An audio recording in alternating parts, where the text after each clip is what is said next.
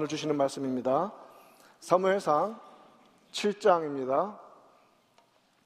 2절부터 12절까지 말씀 구약 418면에 있습니다. 교독을 하도록 하지요. 제가 2절 읽습니다. 그가 기랏 여아림에 들어간 날부터 20년 동안 오래 있은지라 이스라엘 온 족속이 여호와를 사모하니라 사무엘이 이스라엘 온 족속에게 말하여 이르되 만일 너희가 전심으로 여호와께 돌아오려거든 이방 신들과 아스다롯을 너희 중에서 제거하고 너희 마음을 여호와께로 향하여 그만을 섬기라. 그리하면 너희를 블레셋 사람의 손에서 건져내시리라. 이에 이스라엘 자손이 바알들과 아스다롯을 제거하고 여호와만을 섬기니라. 사무엘이 이르되 온 이스라엘은 미스바로 모이라 내가 너희를 위하여 여호와께 기도하리라 하매. 그들이 미스바에 모여 물을 길어 여호와 앞에 붓고 그날 종일 금식하고 거기에서 이르되 우리가 여호와께 범죄하였나이다 하니라. 사무엘이 미스바에서 이스라엘 자손을 다스리니라. 이스라엘 자손이 미스바에 모였다 함을 블레셋 사람이 듣고 그들의 방백들이 이스라엘을 치러 올라온지라. 이스라엘 자손들이 듣고 블레셋 사람을 두려워하여 이스라엘 자손이 사무엘에게 이르되 당신은 우리를 위하여 우리 하나님 여호와께 쉬지 말고 부르짖어 우리를 블레셋 사람들의 손에서 구원하시게 하소서 하니 사무엘이 전 먹는 어린 양 하나를 가져다가 온전한 번제를 여호와께 드리고 이스라엘을 위하여 여호와께 부르짖음에 여호와께서 응답하셨더라. 사무엘이 번제를 드릴 때에 블레셋 사람이 이스라엘과 싸우려고 가까이 오매 그날에 여호와께서 블레셋 사람에게 큰 우레를 발하여 그들을 어지럽게 하시니 그들이 이스라엘 앞에 패한지라. 이스라엘 사람들이 미스바에서 나가 블레셋 사람들을 추격하여 뱃갈 아래에 이르기까지 졌더라. 함께 읽겠습니다. 사무엘이 돌을 취하여 미스바와 센 사이에 세워 이르되 여호와께서 여기까지 우리를 도우셨다 하고 그 이름을 에벤 에셀이라 하니라. 아멘. 이 본문 말씀으로 여기까지 장래에도라는 제목으로 함께 하나님 말씀의 은혜를 받겠습니다.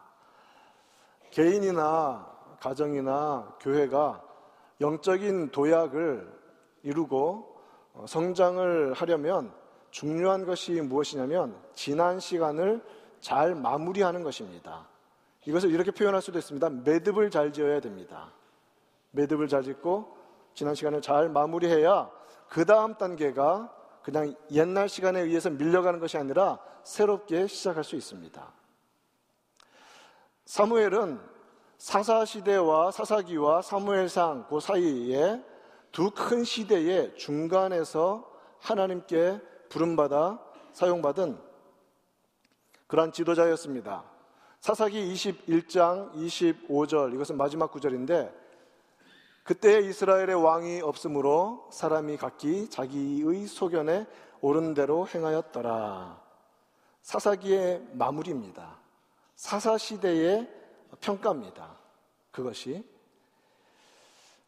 그 당시의 영적인 상태를 좀 더 정확히 보여주는 것은 사사기 마지막 구절보다도 사, 사무엘상 초반부에 있는 엘리 제사장과 그의 두 아들 홈니와 비느하스가 보여준 온전치 못한 모습이 실제로 이스라엘 공동체가 가지고 있는 영적인 상태였고 그 가정을 이렇게 확대해서 보면 이스라엘 사람들이 다 그랬다는 거예요.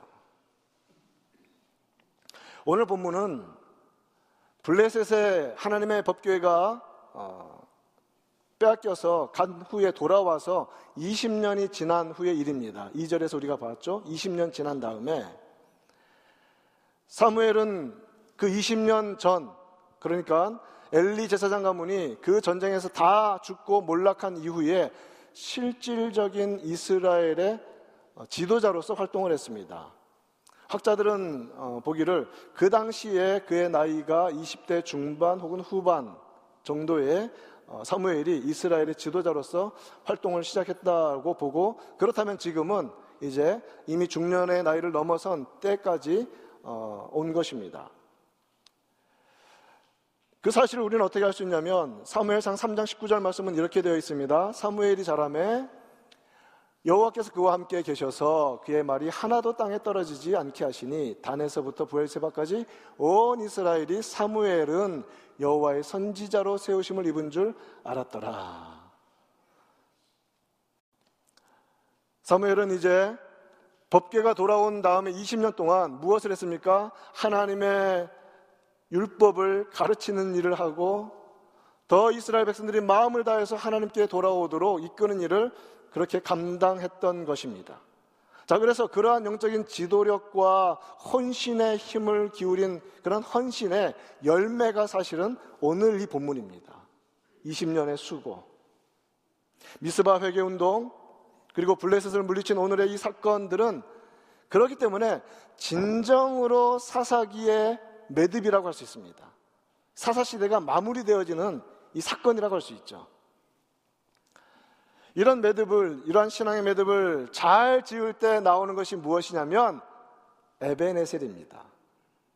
에베네셀 무슨 뜻이죠? 하나님이 여기까지 우리를 도우셨다. 신앙의 매듭을 잘 짓는 사람들에게서 나오는 고백이라는 거예요. 에베네셀. 우리 성도들은 신앙생활을 하면서 그저 옛날에 의해서 밀려가는 신앙생활을 할 것이 아니라 주기적으로 자신을 돌아보는 가운데 믿음 안에서 삶과 신앙을 정리하고 하나님의 은혜가 통치하는 다음 단계로 뭐 점핑이라고 할까요? 혹은 새롭게 출발하는 이러한 시간들이 필요합니다. 자, 이러한 신앙의 주기적인 매듭을 어떻게 지어야 할까라고 한다면 오늘 여러분 크게 두 가지를 기억합시다. 회개와 예배의 회복입니다. 믿으십니까? 우리 한번 따라해 봅시다. 회개와 예배의 회복. 이 두 가지가 우리 삶을 밀려가지 않고 매듭짓게 만드는 힘이 있습니다. 첫 번째 우리가 먼저 회개에 대해서 살펴보기를 원하는데요. 회개는 지나간 시간의 매듭이며 영적 축복의 다음 단계를 여는 열쇠이다. 우리 한번 같이 한번 읽어볼까요? 시작. 회개는 지나간 시간의 매듭이며 영적 축복의 다음 단계를 여는 열쇠이다. 자, 회개가 매듭과 열쇠라고 한다면 이 회개로 나가기 위해서 사실은 준비되어야 할 것이 있습니다. 그것이 무엇이냐면 마음이에요. 그런데 어떤 마음이냐면 깨어진 마음이에요. 상한 심령입니다. 사무엘은 3절에서 이렇게 말합니다. 만일 너희가 전심으로 여호와께 돌아오려거든 자, 여 호와께 돌아오는 것보다 그 앞에 무엇이 더 조건이 잡혀 있냐면 전심으로 온 마음을 다하여서 너희는 온 마음을 다하여서 마음 깊은 곳에 솔직한 자각과 자신의 죄, 죄인됨에 대한 인정을 가지고 나오라는 것이죠. 예배의 자리로 제사의 자리로 나가기 전에 회개해야 하는데 그 회개를 위한 가장 좋은 그릇은 무엇이냐면 깨진 마음입니다. 그게 가장 좋은 바탕이에요. 요엘서 2장 13절은 그래서 이렇게 말합니다. 너희는 옷을 찢지 말고 마음을 찢으라는 거예요. 마음을 찢고 너희 하나님 여호와께로 나아오라 라고 요엘 선지자는 선언하였습니다. 우리의 이 완고한 마음 상태로는 하나님 앞에 나올 수도 없고요. 회개가 일어나지도 않습니다. 경직되고 딱딱한 마음, 내 생각으로 완전히 굳어진 마음. 이 마음은 꼭 어떤 것과 같으냐면 예수님 표현으로 하면 옛 부대와 같아요. 그러니까 새 술은 새 포도주는 새 부대에 담으라고 하잖아요. 자, 새로운 양의 가죽으로 그 새로운 스킨으로 이렇게 가죽 부대를 만들어서 거기다 새롭게 포도주를 담아서 넣습니다. 그럼 어떤 일이 벌어지죠? 발효되기 시작합니다. 여러분 발효되는 거 알지만 아주 팽팽하게 이렇게 늘어나지 않습니까? 자, 그래서 새로운 스킨이기 때문에 얼마든지 그것을 힘으로 늘어나면서 감당해 주는 거예요. 자, 그런데 이 안에 있는 포도주를 다 마시고 이 부대가 2년, 3년 지나서 오래된 것이라고 생각해 봅시다. 어떻게 되냐면 딱딱해져요. 자, 만약에 아, 재활용해야지. 라고 거기다 새 술을 부어 넣으면 어떻게 되죠? 넣고 처음엔 괜찮아요. 그런데 점점점 시간이 지날수록 늘어나는 것이 아니라 어느 순간에 가면 어떻게 돼요? 어떻게 터집니까? 빵 터집니다. 폭발하듯이 빵 터져요. 하나님의 나라는 이러한 새 포도주처럼 늘어나는 힘이 있습니다. 팽창력이 있어요. 그렇기 때문에 하나님 나라 이 복음의 이 팽창력을 감당하기 위해서 언제나 우리들 마음에 필요한 것이 새로운 마음가짐이에요. 깨진 마음입니다. 세상적인 생각들, 내 이기심으로 딱딱하게 굳어진 마음으로 하나님 복음을 담고 있으면 하나님의 복음이 늘어날 때 어떻게 되니까 오히려 이것을 방해하고 억압하는 반작용을 하는 거예요. 여러분, 그래서 깨져야 됩니다. 깨져도 철저히 깨져야 됩니다. 완전히 박살나가지고 주님이 다시 가르셔가지고 성령의 물 부으셔서 빚어주셔야 돼요.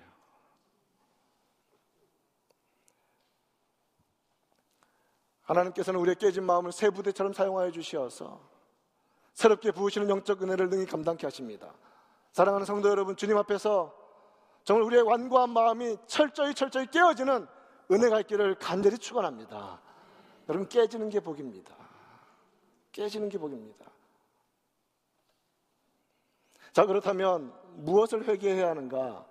회개의 내용이라고 할 수 있는데요. 크게 말하면 제거할 것은 제거하고 틀어진 마음의 방향은 바로 잡는 것입니다. 그것을 3절에서 말하고 있어요. 사무엘상 7장 3절에서 이방 신들과 아스다롯을 너희 중에서 제거하고 너희 마음을 여호와께로 향하여 그만을 섬기라. 두 가지. 제거할 것은 제거하고 방향을 새롭게 잡아라. 자, 사사기 2장 11절 말씀을 보면 이 사사기 2장입니다. 지금 사사기 처음이에요, 처음. 이스라엘 자손이 바알들을 섬기며 하나님 여호와를 버리고 그들에게 절하여 자, 사사 시대를 한 350년 정도로 보는데 가나안 땅에 정착하자마자 시작한 일이 무엇이냐면 우상 숭배였어요. 이 350년 동안 이스라엘 백성들의 마음 중심에 가장 중요한 곳에 자리 잡고 있었던 것은 바알과 아스타르시였습니다. 이 농경 사회에 들어왔으니까 농경 신을 섬기면서 어떻게 하면 더 잘 살아볼까? 자, 하나님은 어디 계셨어요? 안 보여. 마음 언저리 저 멀리 한 구석 어디에? 바로 그 바알과 아스타르스를 버리라는 겁니다. 너의 마음 중심을 사로잡고 있는 그 이방 신들, 이방의 것들을 제거하라고 합니다. remove. 안 보이게 치우라는 거예요. 회개는 무엇입니까? 저와 여러분 한 사람 한 사람의 개인의 심령과 삶 속에 들어와 있는 이방적인 요소, 하나님이 싫어하시는 것들을 제거하는 것입니다. 실제로 없애야 합니다. 마음만으로는 안 됩니다. 제거할 것을 바로 파악해서 제거해야 되죠. 이에 대한 좋은 사례가 무엇이냐면 야곱이죠. 야곱은 형을 피해 도망하면서 베델에서 분명히 하나님께 서원했습니다. 하나님 저를 이곳에 안전하게 돌아오게 하시면 하나님께 제사 지내고 11조 드리고 여러 가지 서원을 했는데 돌아오면서 이제 딸린 식구들도 많고 그러다 보니까 어디로 갔어요? 베델로 가지 않고 세겜으로 갔습니다. 세계에 가서 우리간도 짓고 집도 짓고 잘 살면서 세상 문화와 적절히 타협하며 살았습니다. 그의 사랑하는 딸 디나가 어려운 일을 당했습니다. 그때 정신이 번쩍 듭니다. 하나님 베델로 오라고 소환하십니다. 자, 베델로 갈 때 그냥 가면 안 됩니다. 제거할 것은 제거하고 가야 됩니다. 그것이 바로 창세기 35장 2절에서 말하는 것입니다.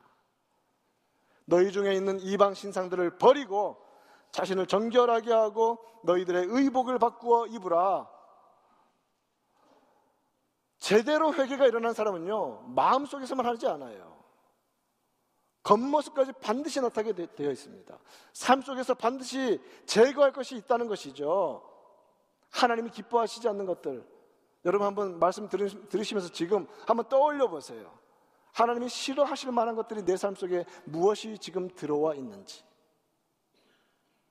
물리적인 것, 정신적인 것, 그 모든 내용과 형식들과 물건들과 이런 것이 있다면 여러분 내버려야 됩니다. 그런데 이 순서를 반드시 따르셔야 돼요. 마음이 깨진 상태에서 버리셔야 돼요. 마음이 제대로 깨지지도 않았는데 아, 내 이놈 때문에 내가 어? 죄, 죄 맨날 죄에 빠진다고 예를 들어서 셀폰 우리 이창숙 권사님 그랬잖아요. 말씀 듣고 이놈의 셀폰을 어떻게 해버려야 될지. 진짜 그래. 우리 모두가 다 그렇잖아요. 이놈이 원수야. 죄송하지만 그놈이 원수 아니에요. 이놈이 원수예요. 내 깨어지지 않은 마음이 원수입니다. 먼저 마음 깨고 셀폰을 정리하십시오. 마음도 깨지지 않은 상태에서 셀폰 깨면 제가 장담하건데 100대는 더 깨야 될 겁니다, 앞으로. 절대, 절대 그렇게 되어지지 않습니다. 순서를 따르십시오. 마음이 깨져야 됩니다. 그리고 제거할 것을 제거해야 됩니다.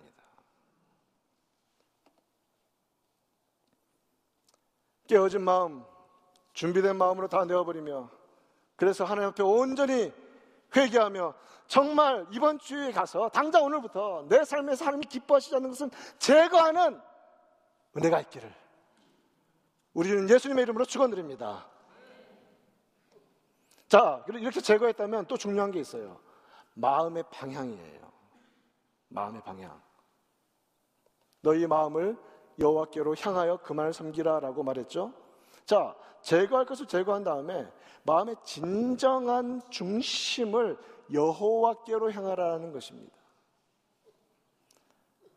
마음 중심이 하나님을 향해 있지 않는 것이 하나님이 가장 싫어하시는 내면의 상태입니다.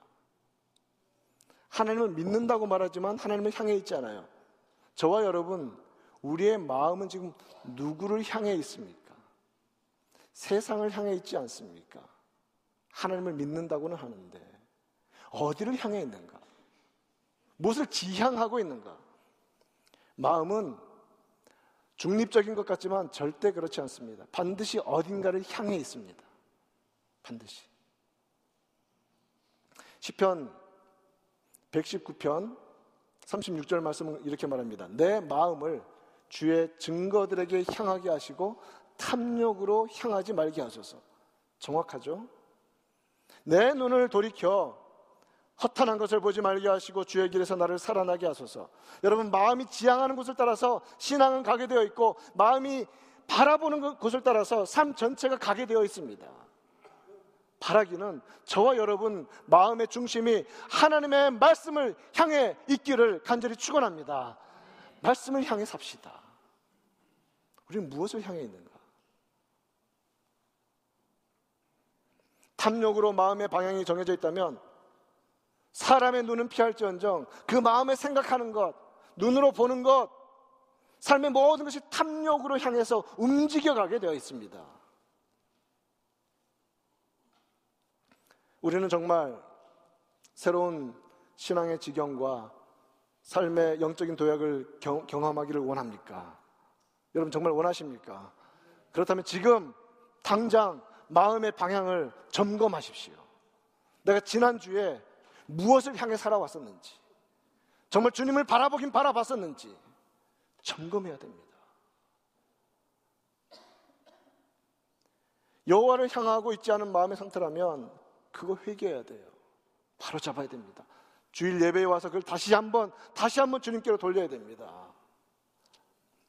잠언 23장 7절 말씀은 이렇게 말합니다. 그 마음의 생각이 어떠하면 그 위인도 그러한 적. 참 조, 제가 좋아하는 번역인데 마음이었다면 그 위인이 그렇다는 거예요. 무슨 말입니까? 마음이 사람의 인격과 신앙을 결정합니다. 마음 중심에서부터. 이것을 가장 잘 보여주는 사례는 역시 둘째 탕자 아들의 이야기죠. 둘째 아들의 삶의 방향을 결정한 것은 그 마음 중심이었습니다.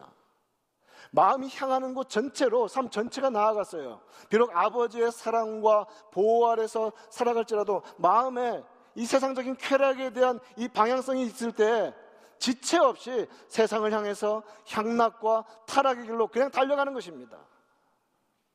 자, 그러니 어떤 일이 벌어집니까? 세상 속에서 다 털리고 빈털털이 되고 아무것도 남지 않고 아무도 자신을 돌아보지 않을 때 그때 마음의 방향이 비로소 마음의 방향이 아버지께로 향하여 교정됩니다. 여러분 아까 동영상 보면서 광야에 서 있네라는 찬양이 뒤에 흘러나왔죠. 때로 하나님이 우리를 광야로 부르시는 목적이 우리의 마음 교정입니다. 마음의 방향 교정입니다.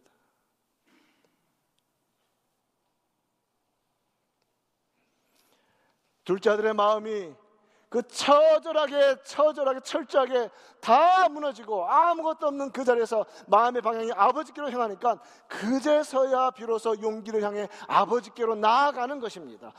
부끄러운 모습을 가지고 아버지께로 나아가는 것이죠. 사랑하는 성도 여러분, 우리의 부끄러운 모습, 수치스러운 모습, 잘 되지 못한 모습 다 가지고 하나님께 나아가는 우리가 되기를 간절히 축원합니다. 아버지께 나가야 돼요. 그 길이 살 길입니다.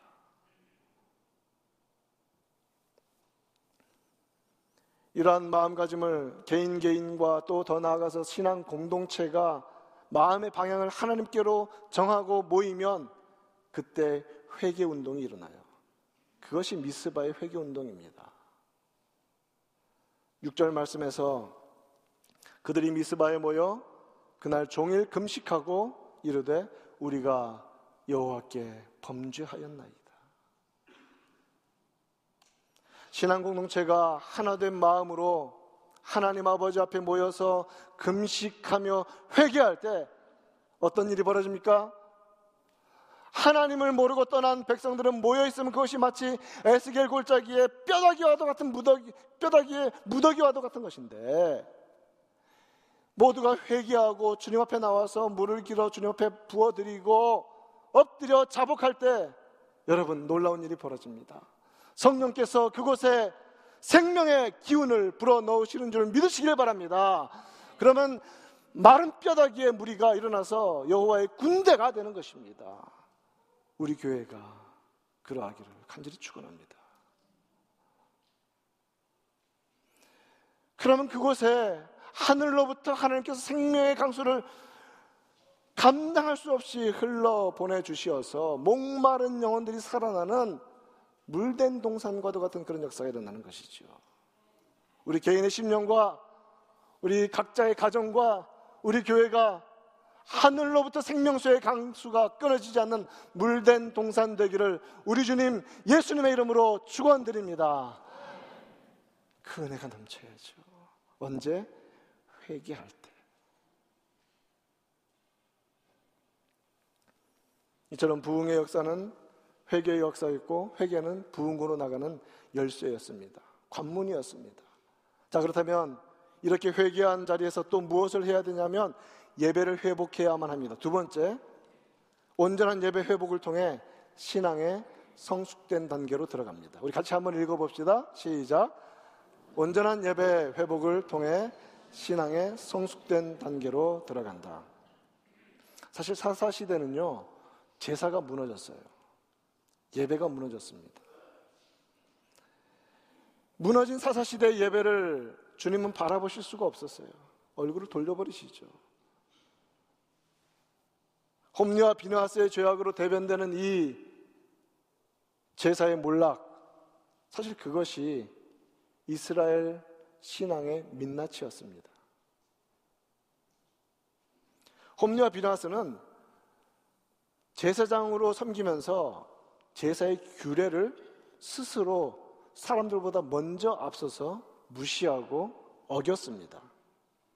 레위기에서는 번제나 혹은 뭐 속죄제, 속건제 이렇게 태워드리는 제사 있잖아요. 그것을 말할 때마다 기름을 다 태우라고 말하십니다. 레위기 7장 3절 말씀을 보면 그 기름을 모두 들이되 제사장은 그것을 다 제단 위에서 불살라 여호와께 화제로 드릴 것이니 이렇게 말하죠. 그 3절 보면 그 기름진 꼬리와 내장에 덮인 기름들 이런 것들을 다 제거해서 그걸 태워 드리고 고기는 제사장의 목숨 제사장에게 주고 화목제 같은 경우는 모여서 같이 먹고 이렇게 했습니다. 구체적으로 7장 23절 레위기입니다. 너희는 소나 양이나 염소의 기름을 먹지 말라고 합니다. 자, 그런데 여러분 사무엘상 앞부분 읽어보시면 홈리와 비나스는요 이런 규례를 무시하고 재물을 하나님께 드리기 전에 자신들이 빼앗아다가 기름채 그것을 먹었다는 거예요. 이게 무슨 말이에요? 그 기름이 주는 그 고소한 맛, 자신의 입맛이 하나님께서 세우신 예배 규례, 제사 규례보다 더 우선이었다는 거예요. 무섭죠?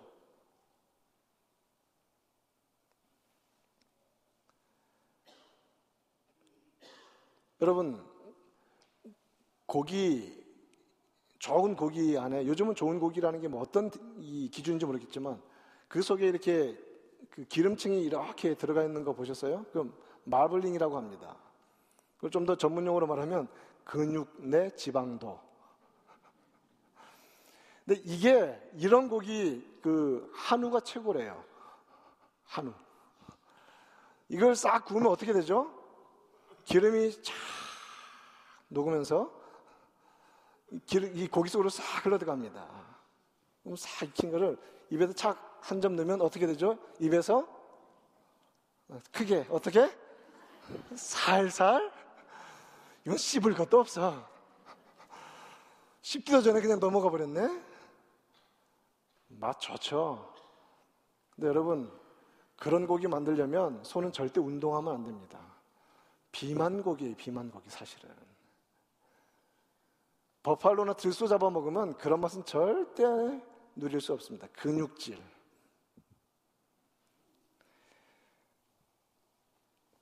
기름 섞인 이러한 고기로 탐심을 채우고 심지어는 회막문에서 수종드는 여인들과 동침하는 이런 죄악까지도 홈리와 비나스는 범했습니다.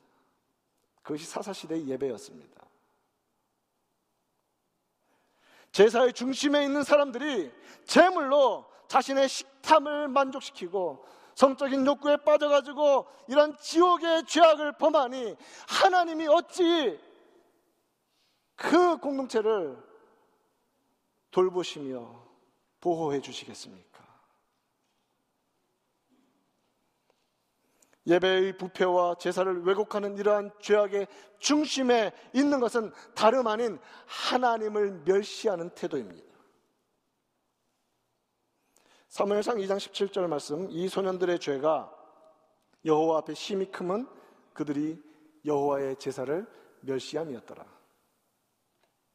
예배와 제사를 멸시하는 것은 예배의 대상이시며 예배를 받으시는 하나님을 향한 직접적인 멸시입니다.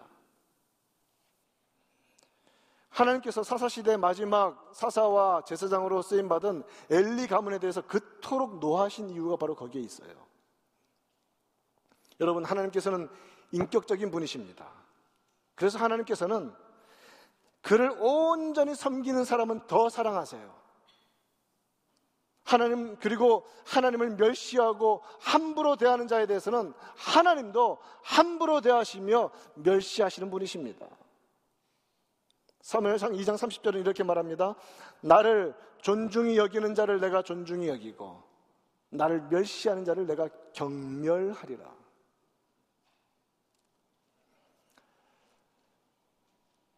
하나님을 존중히 여겨서 하나님께로부터 존중이 여김을 받는 자로 살아가기를 원하십니까?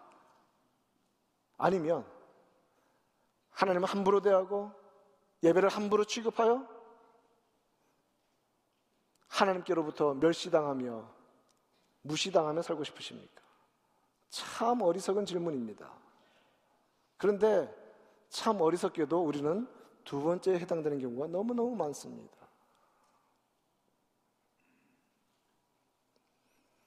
그러므로 회개가 하나님을 향한 마음의 방향이라면 예배는 하나님에 대한 마음의 태도입니다. 우리 한번 따라해 봅시다. 회개는 마음의 방향이고 예배는 마음의 태도이다. 하나님을 향한 하나님을 향한 그런데 그 자리에서 이제 예배의 회복이 일어나는데 사무엘이 드린 제사입니다. 온전한 번제를 드립니다.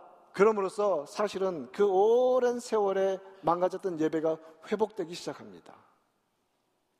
구절 말씀 볼까요? 사무엘이 전 먹는 어린 양 하나를 가져다가 온전한 번제를 여호와께 드리고 이스라엘을 위하여 여호와께 부르짖음에 여호와께서 응답하셨더라. 금식하고 회개하는 자리에서 참된 번제를 드린 것은 이제 무너져 버린 예배를 바로 세우는 출발이었습니다. 보세요. 젖 먹는 어린 양, 조그만 거잖아요. 조그만한 그 어린 양 하나로 드린 초촐한 번제였는데 그 앞에 무엇이라고 말하고 있냐면 온전한 번제라고 말하고 있어요. 온전한 번제.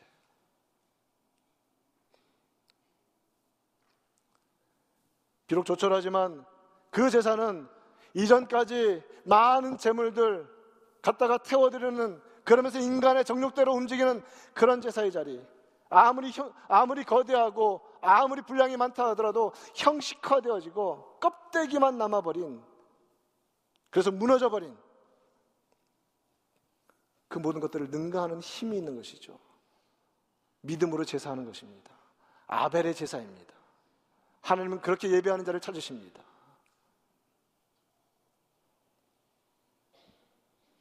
하나님에 대한 참된 마음과 태도로 믿음을 바탕으로 드리는 온전한 예배를 하나님은 기뻐하시는 줄을 믿으시길 바랍니다. 사랑하는 성도 여러분, 예배에 나올 때 그 마음가짐을 가지고 오십시오. 마음의 태도를 준비하고 예배의 자리로 와야만 합니다. 하나님을 향해 드리는 시간이기 때문에 그렇습니다.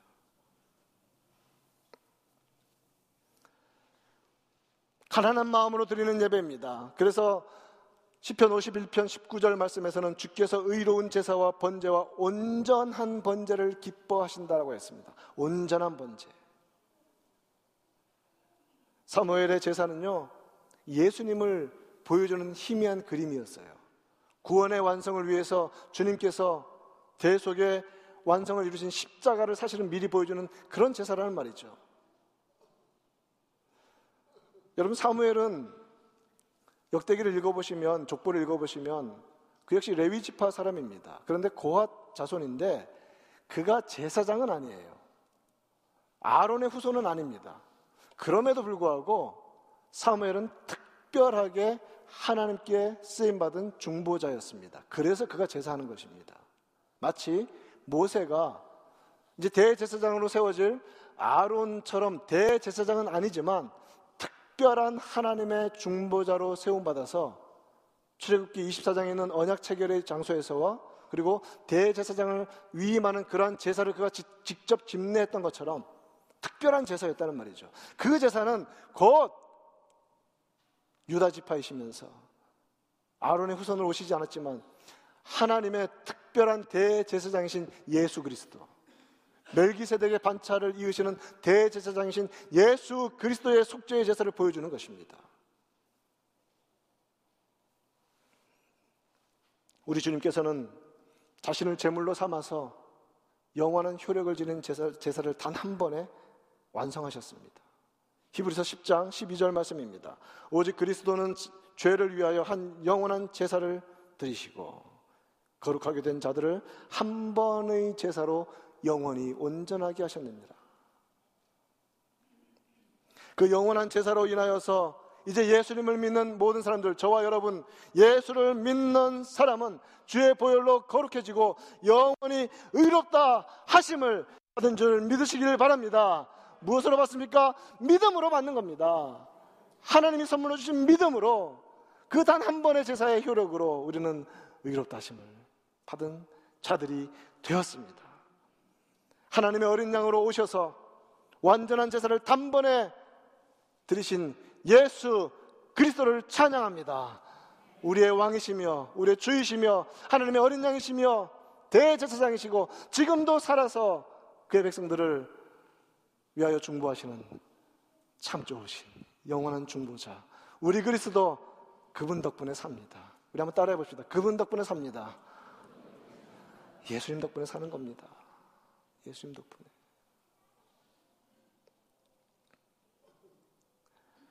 이 은혜가 우리 가운데 넘치기를 간절히 바랍니다. 여러분 예배를 회복하십시오. 예배를 통하여서 심령이 회복되는 은혜가 있기를 간절히 축원합니다. 우리의 주일마다의 예배와 우리의 모든 오이코스 예배가 사무엘이 드린 어린 양, 젖 먹는 어린 양 하나로 온전히 드린 그런 번제와 같은 예배 되기를 우리 주님 예수님의 이름으로 축원드립니다. 자, 그럼 이러한 말씀을 가지고 우리 삶 가운데 한번 깊이 적용해 봅시다. 회개와 예배의 회복 후에 에베네셀이 옵니다. 결론 부분인데 적용과 우리 한번 같이 읽어봅시다. 시작. 회개와 예배 회복 후에 에베네셀이 옵니다. 자, 이스라엘이 미스바에 모여서 회개 운동을 벌이자 블레셋이 어, 이 사람들이 모여 있으니까 마치 전쟁을 하려는 것처럼 생각해서 다시 쳐들어옵니다. 20년 전에 있었던 일들이 지금 벌어지고 있는 거예요. 같이 비슷하게. 여러분 기억하십시오. 영적으로 회복되는 자리에는 반드시 영적인 공격이 있습니다. 10절 말씀 본문에서 사무엘이 번제를 드릴 때에 블레셋 사람들이 이스라엘과 싸우려고 가까이 오매 그날에 여호와께서 블레셋 사람에게 큰 우레를 바라여 그들을 어지럽게 하시니 그들이 이스라엘 앞에 패한지라. 자, 블레셋은 20년 전처럼 아유 이제 또 가서 또 무찌르고 지금까지 우리가 억압하면서 통치하고 있으니까 또 그렇게 하자라는 계산으로 쳐들어왔을 것입니다. 자, 이스라엘은 20년 전 상태와 지금하고 비슷해 보이지만 전혀 다른 것이 하나 있습니다. 전혀 다른 것이 있어요. 그때에는 하나님을 의지하지도 않고 이 껍데기 신앙만 가지고 법궤를 이용하여서 이기고 싶었죠. 이용하여서. 자, 그런데 지금 어떻습니까? 하나님께 온전히 돌아와서 회개하며 하나님의 능력을, 능력만을 의지하는 참된 신앙을 회복한 상태입니다. 거기에 승리가 있습니다. 하나님을 이용하려는 것이 아니라 하나님께만 의지하는 자에게 승리를 주십니다. 여러분 꼭 기억하십시오. 우리 한번 따라해 볼까요? 하나님을 이용하는 자가 아니라 하나님께만 의지하는 자에게 승리를 주신다. 그 승리 거두시기를 바랍니다. 이용하려 들지 마세요. 하나님 다 아세요. 하나님을 믿으십시오. 의지하십시오. 어떻게? 철저히. 주만 의지해야 합니다. 세상 어떤 것이 우리를 도울 수 있습니까? 세상 어느 누구가 우리를 도울 수 있습니까? 12절 말씀 사무엘이 돌을 취하여 미스바와 센 사이에 세워 이르되 여호와께서 여기까지 우리를 도우셨다 하고 그 이름을 에베네셀이라 하니라. 자, 에베네셀은요. 우리 잘 알잖아요. 단순히 잘 들으세요. 단순히 지나간 시간, 아유 이제 고통이 지났으니까 지나간 시간에 대한 단순한 감사가 아니에요. 여기까지 우리를 도우셨다는 이 고백을 하기 위해서 무엇이 필요하냐면 회개와 예배의 회복으로 인해 드려지는 참된 고백이 에베네셀이 되어야만 합니다. 참된 고백. 그것은 주의 자녀들이 통회하고 돌아와서 전심으로 예배할 때 허락받는 축복과 은혜의 기념비와 같은 것입니다. 이정표와 같은 거예요. 저길 봐라. 회개와 예복이, 예배가, 예배의 회복이 일어났을 때 어떤 일이 벌어졌었는지 저걸 봐라. 라고 하는 것이 에베네셀입니다.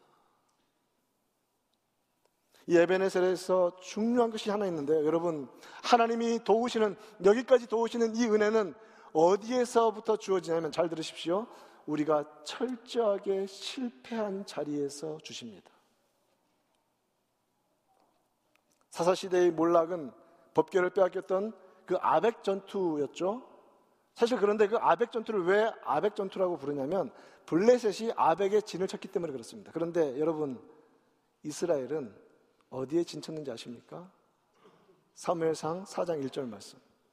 이스라엘은 블레셋 사람들과 싸우려고 에베네셀 곁에 진치고 20년간 그 장소, 그 자리는 실패의 자리였어요. 패배의 자리였습니다. 몰락의 자리였습니다. 그러나 하나님께 철저히 회개하고 온전한 예배를 드린 다음에 바로 거기에서 승리를 거두고 여기까지 하나님이 우리를 도우셨다라고 고백하는 것입니다. 사랑하는 성도 여러분, 패배의 자리, 아픔의 자리, 고통의 자리, 고난의 자리 있으시죠? 너무 힘들어서 눈에 안 보이게 감춰두고 다시는 그곳에 가 고 싶지 않고 떠올리기도 싫은 그런 장소, 그런 시간 있지 않습니까?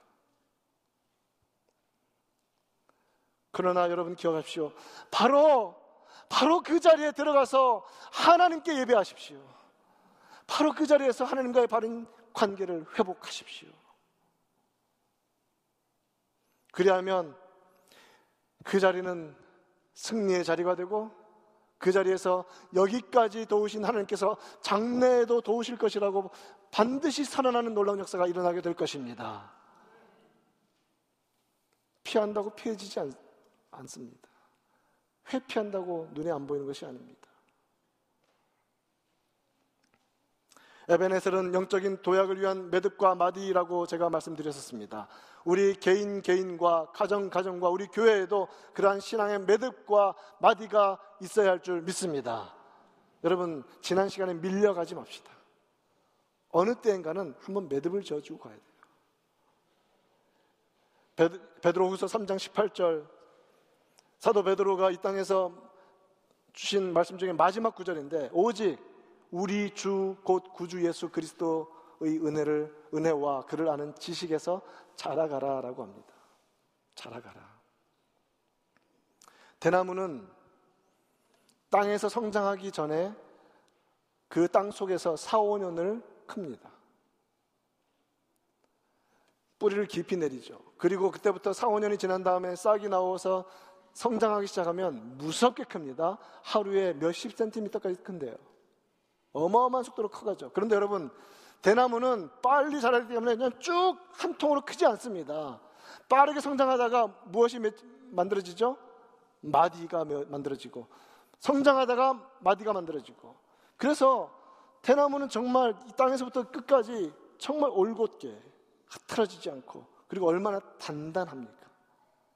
그거는 비결이 어디에 있는 거예요? 중간, 중간, 중간에 마디와 매듭을 잘 짓는 것입니다. 여러분, 성도의 성장의 비결도 꼭 그러합니다.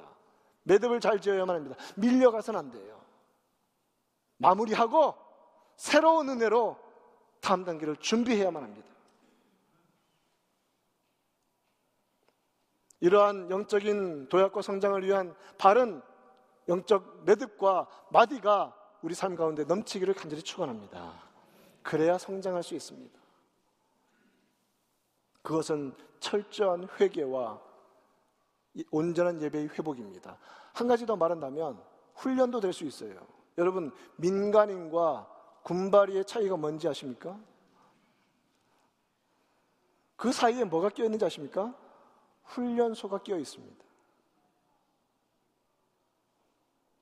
거기를 통과해 오면 군인이라고 불러주는 거예요. 그런데 나 훈련소 가봤어. 뭐하러? 전송하러? 그건 의미가 없죠. 매듭이 확실해야만 합니다. 그 단계를 반드시 지나야만 합니다. 여러분, 성장하십시오. 자라나십시오. 훈련받으십시오. 그리하여서 정말 철저히 철저히 주기적으로 하나님 앞에 내 자신을 돌아보며 예배를 날마다 회복해가는 가운데 에베네셀 여기까지 우리를 도우신 하나님이 앞으로도 인도하실 것이라고 고백하며 나아가는 은혜가 우리 가운데 충만히 넘치기를 우리 구주 예수님의 이름으로 축원드립니다. 하나님 아버지 감사합니다. 에베네셀의 은혜 우리 마음속에 새깁니다. 회개와 예배의 회복이 우리 가운데 넘치게 하여 주시옵소서. 성도들 모두가 그리스도 안에서 살아날 때에 밀려가는 인생이 아니라 주의 성령의 도우심으로 마디와 매듭을 잘 짓고 새로운 출발로 나아가도록 인도하여 주옵소서. 예수님의 이름으로 기도합니다. 아멘. 다 같이 자리